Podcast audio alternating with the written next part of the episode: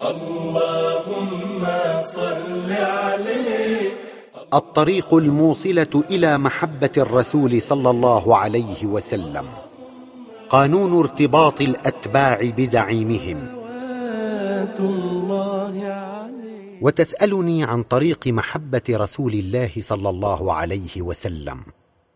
وتحب أن تتعرف إلى الأصول التي يوصلك التمسك بها إلى هذه المحبة السامية وتقول ما من شيء في هذا الكون إلا وله سنة وقانون وأصول وما دامت سعادة الإنسان مرتبطة بمحبة الرسول فما الطريق إليها وما الأصول الواجب اتباعها؟ فأقول ما من طريق ولا وسيلة تصل بك إلى حب رسول الله صلى الله عليه وسلم وتقديره إلا إذا انطوت نفسك على قبس من بعض صفاته أو طرف من أخلاقه. إذ من السنن الكونية لهذه النفس الإنسانية ومن القواعد العامة التي أصبحت اليوم معروفة في علم النفس الاجتماعي أنه لا ينشأ الارتباط النفسي بين الزعيم والأتباع إلا إذا مثلهم جميعا في منازعهم وتفوق عليهم في اتجاهاتهم. فإذا لم يكن كل واحد من الأتباع متخلقا نوعا ما بخلق من أخلاق قائده. وإذا لم تنطوي نفس التابع على قليل أو كثير من إحدى صفات زعيمه فلا يمكن أن يتولد هذا التقدير ولا أن يحصل هذا الارتباط بالمحبة بين النفسين. وإذا كان هذا الارتباط يتزايد وينمو كلما ازدادت هذه الصفة في التابع ظهورا وتمكنا. وزاد فيها من ذلك الزعيم قربا ودنوا فلا ريب أن تحقق التابع بأكثر من صفة واحدة يجعله أكثر لذلك المثل الأعلى تقديرا وأشد به ارتباطا وحبا. هذه قواعد وقوانين لا تختلف ولا تتبدل. وكل شيء في هذا الكون إنما يعمل ضمن سنة وقانون. ولن تجد لسنة الله تبديلا. وبناء على ما قدمناه نقول ما أحب الصحابة الكرام رسول الله صلى الله عليه وسلم إلا بما فيهم من صفات الكمال التي اجتمعت جميعها فيه صلى الله عليه وسلم. ومن كان في صفة من هذه الصفات أكثر نصيبا من غيره كان أكثر لرسول الله تقديرا وتعظيما.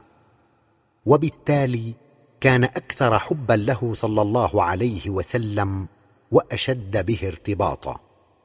وكذلك من فاق غيره بالتحلي بأكثر من صفة واحدة كان له سبقه ودرجته.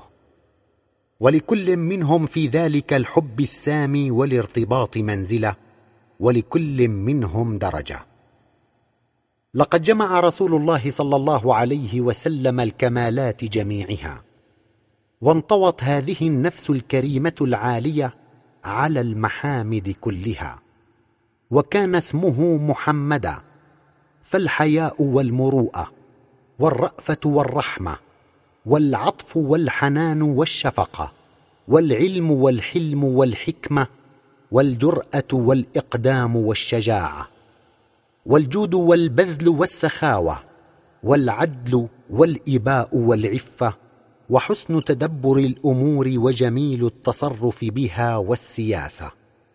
وهكذا عدد ما شئت من صفات القائد الشجاع والبطل المغوار والسياسي المحنك والقائد المجرب والعالم الفقيه والسيد الحكيم. والإنسان الرؤوف الرحيم والحاكم النافذ الرأي البصير. إلى غير ذلك من الصفات العالية التي لو تحل امرؤ بنصيب من إحداها لنال من العظمة والشأن العالي بقدر ما فيه منها. هذه الصفات كلها تجمعت. وتجمع إلى جانبها كل ما يمكن أن يتصف به إنسان من صفات الكمال. كل ذلك تجمع في رسول الله صلى الله عليه وسلم. وكان في ذلك أسبق مخلوق وأعظم إنسان. وبذا استحق ثناء الله تعالى عليه إذ يقول سبحانه وتعالى في كتابه الكريم وإنك لعلى خلق عظيم. وهكذا كل امرئ يريد أن يحب رسول الله صلى الله عليه وسلم حبا صادقا وكل من يريد أن يتولد في نفسه التقدير والتعظيم لذلك السيد العظيم ما عليه إلا أن يتحلى بصفة من صفات الكمال. التي يتحقق بها التوافق في الصفة بينه وبين رسول الله صلى الله عليه وسلم وهناك يحبه بنسبة ما ناله من صفة عالية.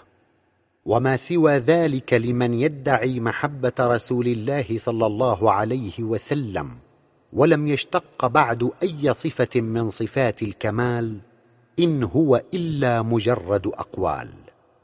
ولا يعرف الفضل إلا ذووه ولا يحب أهل الكمال إلا أهل الكمال.